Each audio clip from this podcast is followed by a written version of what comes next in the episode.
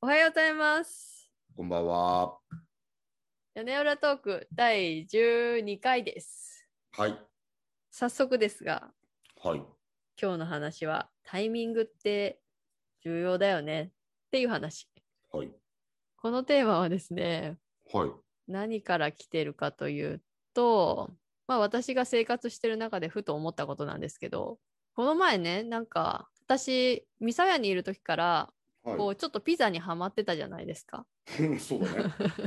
ピザ作りに。で、美味しいピザを作りたいと思って。うん。で、えー、ミサヤでイベントやった時かな。イベントやった時に、それまでピザ作りなんて一切したことなかったんだけど、イベントやった時は、ピザ生地買ってやったと思うんだけど、近所の作ってる方のところで。私はもうその時、ピザ生地の作り方なんかわかんないと思ってたから。で、その後でもやっぱ自分でピザ生地作れるといいよなと思って、で、ニューヨークに来てからオーブンがある環境になりまして、で、パンを作ってみようとうんうんうん。で、パン作りをしたりとかし始めて、そしたら、うん、ピザ生地も、あ、作れるよなと思って、ピザ生地練習し始めたんですよね。で、結構ね、何度も何度もやって、だんだんいい感じに作れるようになってきてるんだけど、ちょっとしばらく作ってなかったんだよね、ピザね。うんうんうん暑い、暑かったりとか、まあ時間もなかったりとかして。はい。で、この前ちょっと YouTube を見てたら、なんか、ニューヨークのめっちゃ美味しいピザ屋の話が出て て、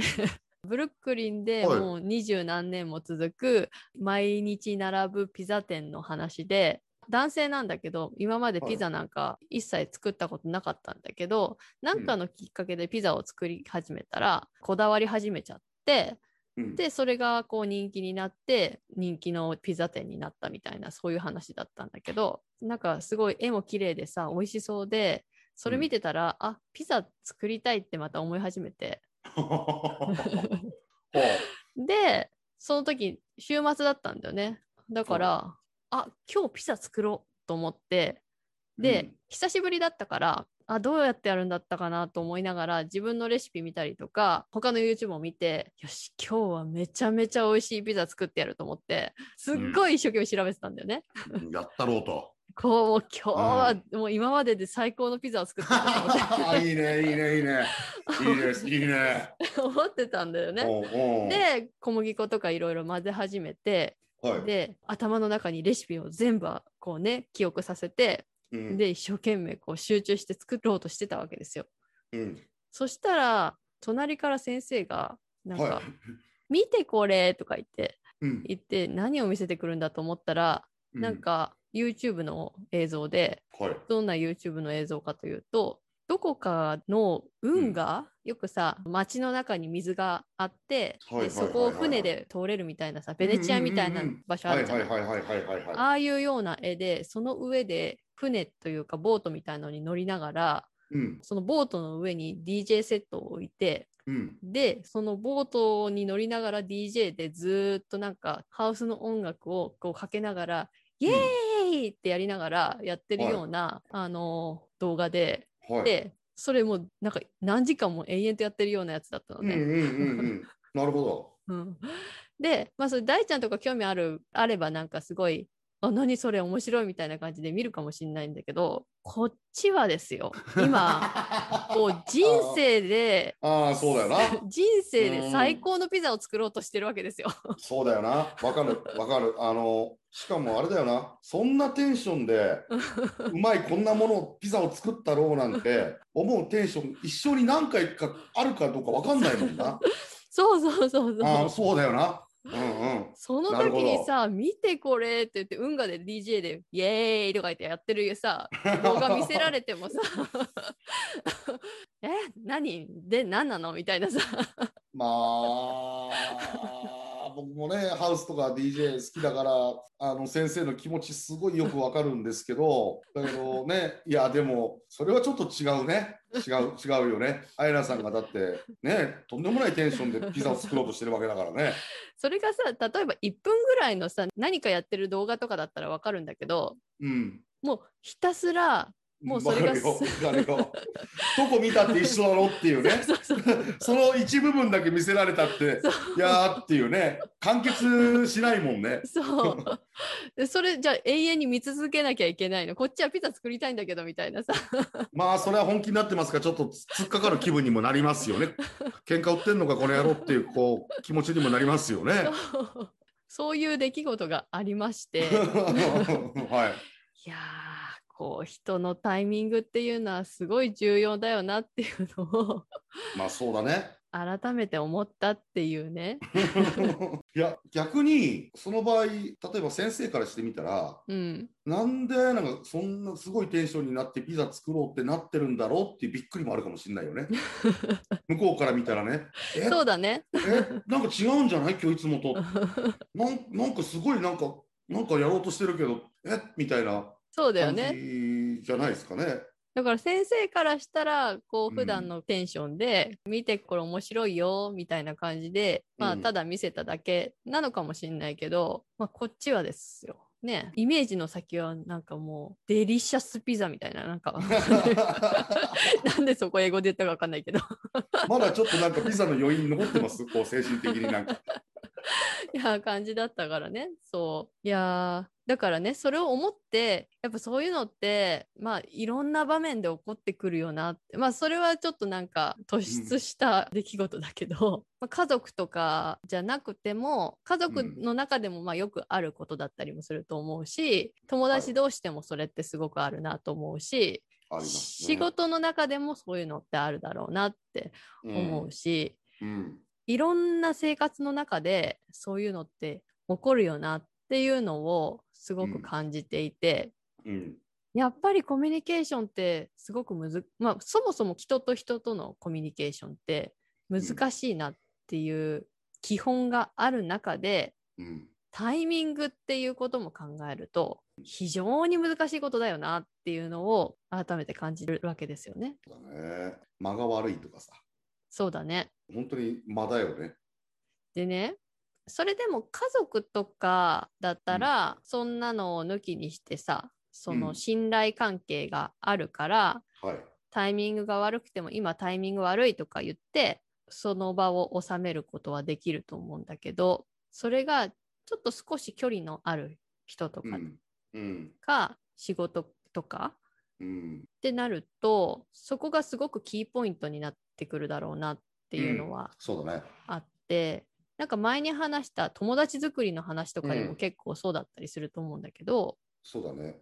自分がそんなこう今話したいテンションじゃない時にうんすごい高いテンションで「ねえねえねえこんなことやっててさ」みたいなさなんか言われても「あそう」としか思えないみたいな時ってあるよね。あるねうん、あるでそれがさ例えば営業の方とかすごいそういうの多分意識するんだろうなっっって思ってて大ちゃんとかも多分ね、前に営業とかやってたからうん多分すごく考えたりしてるんだと思うんだけど、うんうんお客さんのところに行って話すのに相手の方がどんなテンションかでさ喋る内容を変えたりとかさ、するわけじゃんね。う。まあそうだね。そういうので例えば本当にそれで契約が取れたりうん失敗したり、うん。みたいなことがある中さらに今このリモートとか時差がある中とかだとより大変だよなっていうふうに思っててまあそうだよね。私やっぱこっちに来て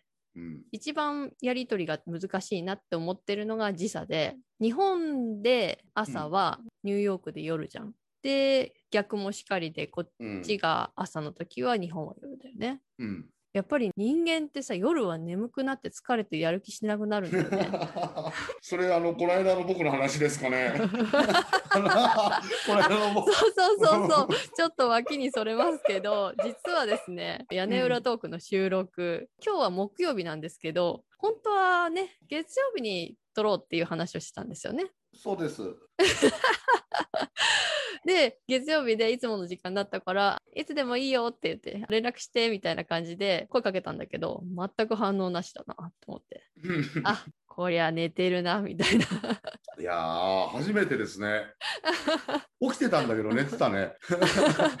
準備してうん。椅子にこう座っってうん、後ろに倒れ込んで寝てたんだよね。そうだから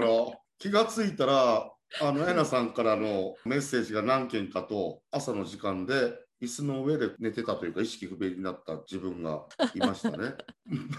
そうだから私結構もうあ諦め諦めてるじゃないけどもうそれは当たり前のものとしてるから全然気にしないんだけどやっぱりこっちの朝にさ朝というか昼の時間こう起きてる時間っていろいろ頭がさえてさ、あれを言いたいこれ言いたいとかこれをこう進めたいとかっていう うん、こうねアイデアがいろいろ湧いてきて、はい今今メールしたいって思うんだけど、多は分い今その時にメールしても日本って夜中だから、そうだね。うん、う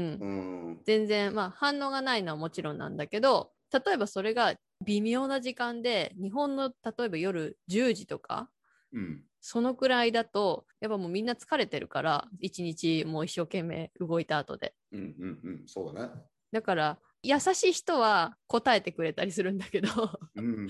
あの多くの人はもう見ないかあの、まあそうだよね。うんうん、朝になってから返すとかうん、そういう感じで逆に自分が返せるあの頭が冴えてる時に返してもらった方がね中途半端な状態で、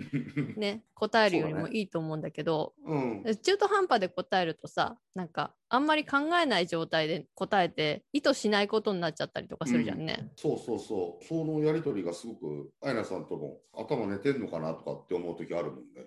そうそうあのー私もうんそうだね。お互いに多分あると思うけど、うんあやなさんと言わんとしてることがよくわかる。ニューヨークと日本はさ、あれなのかな、サマータイムだから13時間なのかな。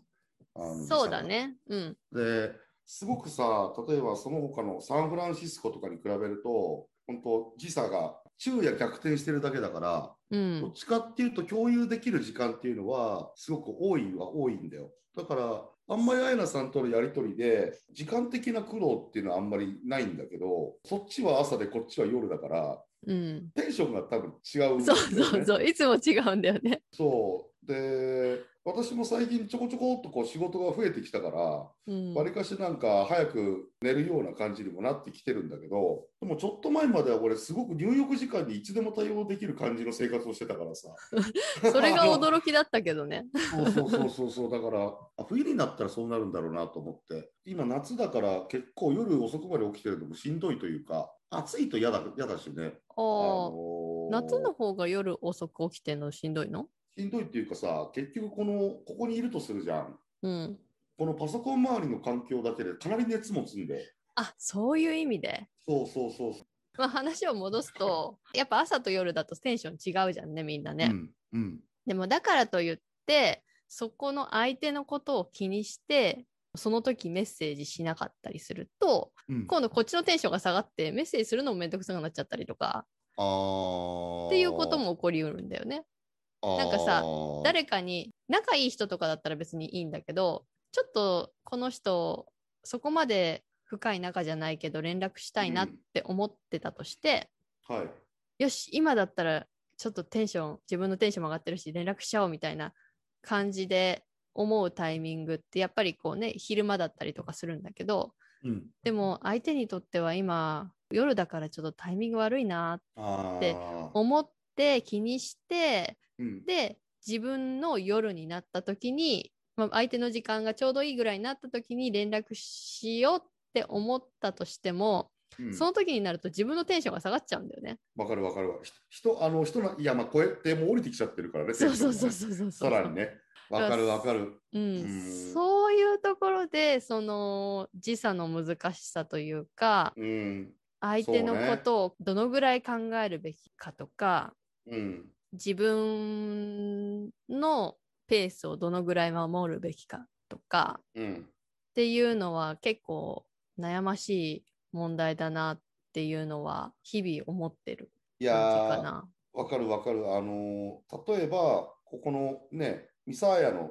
話を、なんか、なんかミサーヤで何かしました。うで、んここでなんか、情報を共有してます。で、こう盛り上がってる、その時間の時差は、ニューヨークは絶対あるわけだから、例えばね。うんだから、なんか、難しいというかさ、やっぱそういう、まあ、場所だよね。海外は特にそうだけどさ。まあそれがさもし1時間とか2時間の時差だったらそんなにね支障はないのかもしれないけどやっぱまるっきり逆だとねそういうことを考えざるをいや得そうだないよだ感じからはあるかな。結構アイラさんがニューヨークに行ってさその時間の共有っていう部分で結構思ったのが日本の方がさ例えばハッピーニューイヤーにしても早く来るじゃんかそうだね。そうあとアイラさんの誕生日とかもそう日本の方が早く来るわけだうん。そうすると何ていうのかなどのタイミングで送ったろうかなって思うじゃん例えば「明けましておめでとう」って さあ こっちのカウントダウンが終わった時に言ってきたってしょうがないしさあまあねそこ難しいよね多分。難しいんだよ。でもちろんだけどさそっちがね新年になって0時を超えた時はさこっちは何時なんだろう昼間の12時とかそんな感じになってるのかな、うもんう。さ正月なんかもう朝から酒飲んじゃってもう寝ちゃってる時間そう帯じ そゃ。うんそうそう。もうなんかもうハッピーニューイヤーやってこう落ち着いて燃え尽きてる じゃん。そうそうう。そう。わりかし遅くまでテレビも見ちゃって、そうそうなんそかうそうみたいなさ。だから、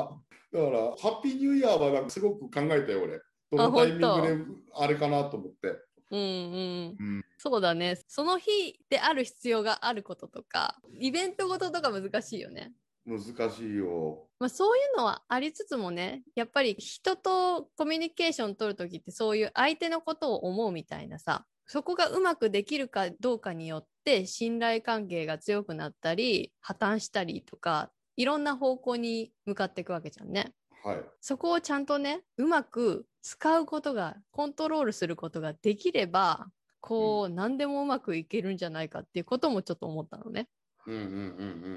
ん。でその一つの例が子育て子供ってこう何でも全て見るものが新しいみたいなうん感じだったりして、全てがなんか勉強の機会っていうかさ教育になっていくと思うんだけど、まださ自分が興味があるものとか何を勉強したいとか何を将来やりたいとかっていうのがさぼんやりしてる状態じゃんね。はい。その状態でなんかその子ができることをこう引き伸ばしてあげたいみたいなことって多分思うのかなと思ってて親がうん、私ん子供いないから、あの想像で喋ってるんだけどうんうんでその時にさやっぱ親もさこうなってほしいああなってほしいとかっていう思いがあるわけじゃんね。当然あるよね。うん、でその時に子供もさテンションのタイミングとかがあるわけじゃんね。うん。それをうまく引き出して、であ今このことを言ったらこう興味持つかもとかさああ。そういうことに流用できれば 流用っていう言い方も変だけ ど。 なんか悪い話みたいじゃないで すか。でもそういんうなんて言うんだろう手法みたいのって子育てには必要なんだろうなっていうのをなんか思ってて、ああー、そうだね。うん、家族とかさ、まあ、例えば夫婦とかだったらかなり対等でさ、もう素を出してもう嫌だとか言っちゃったりするかもしれないし、子供でももう疲れてたらそんなこと考えられないとは思うんだけどその辺のコミュニケーションの手法みたいなのをうまくちゃんと理解しておくと、まあ子供なんてどう育つかは分かんないけどうん。でももしかしたらなんか興味持ってもらいたいことにより関心を持たせてあげたりとか、っていうことはできるのかもしれないな、うんうんうん、うん。っていうのをそうだね。うん思ったんだよね。なぜそこを思ったのうーんなんだろうな結構私コミュニケーションっていうのはずーっと人生の中のテーマであってうん。子供の時からすごく苦手意識があったんだよね人とのコミュニケーションってう。ん。うん。でどうやったら人生それを楽に生きられるのかなみたいなのはずーっと思っててそこに苦労せず、でもいつまでたっても得意ではないんだけどでそういうことを考えていく中、まあ、こう今こう育ってきてうん。そうした時にやっぱり周りも子供が結構いっぱい触れるようになってうん。ある程度さ年齢を重ねていくとさ自分の蓄積してきた考え方とかそういうのをさこうちゃんとこう下の世代に伝えていくってどういうことだろうみたいなのを考えたりするようになってきたのよね最近ね。そうした時に周りで友達とか子供がいたりとかしてそうすると、じゃあどういうふうに教えたらこうすくすく育育ってくれるんだろうなとかうん。結構さやっぱ子供の小さいイヤイヤ期みたいなのがあってさ何でも嫌とかさ、うん。そうういう風になる時ってあるじゃんね。ん。ああるね。それをやりたいって思わせるのってどうやったらいいんだろうなとかさ ああ。 え、なんか、すごいなんかこと考えてるよ。いやだからその私もすごく感じてたのがやれっうんて言われるとやりたくないなって思っちゃうんだよね。 今でもそうだよあそう俺。うん。 私も今そうでもそうだよ。んそうそうそうまあそう、うんそうじゃん。うん。なんて言うんだろうやらされるとやりたくなくなるうん。なんだけど自分から興味を持ってあこれ面白そうだやってみたいって思うとそのやらされてる時の何十倍の力が出てもう夢中になっちゃうっていうかさ、うん。うん。うん。そうだね。うん、それって本当子供から大人まで そうだなっていうのはすごく思ってて私もそうだからその、うん。やらされるとすごい嫌になるっていうか嫌だね。う、。うんそうした時にじゃあどうやって心地よく自然に興味を持ってもらって、自らやりたいって思うようにこう 嫌な言い方したら仕向けられるというか いやいやいやいや、でも、でも、いやいや、それはうん教育だからね。うあん、のー本当ってにいう放っておくとね、どうなるかわかんないからさ。うん、でそれこそさそこの興味自分の興味を伸ばしていければそれこそさ個性を育てることにもなるじゃんね。うん。うん。だからそれを思った時にどういうふうに促すと個性ってどんどん伸びるんだろうなっていうのはやっぱ結構興味深いなって私は思ってんだよね。子供も大人も。子供も大人もその先生もなんか自分の興味があってそれに対してねこう興味があることだったらどんどんやるしでもどうやったらこうご飯を作りたいって思ってくれるかなとかままあそれは私一回も成功したことないんだけど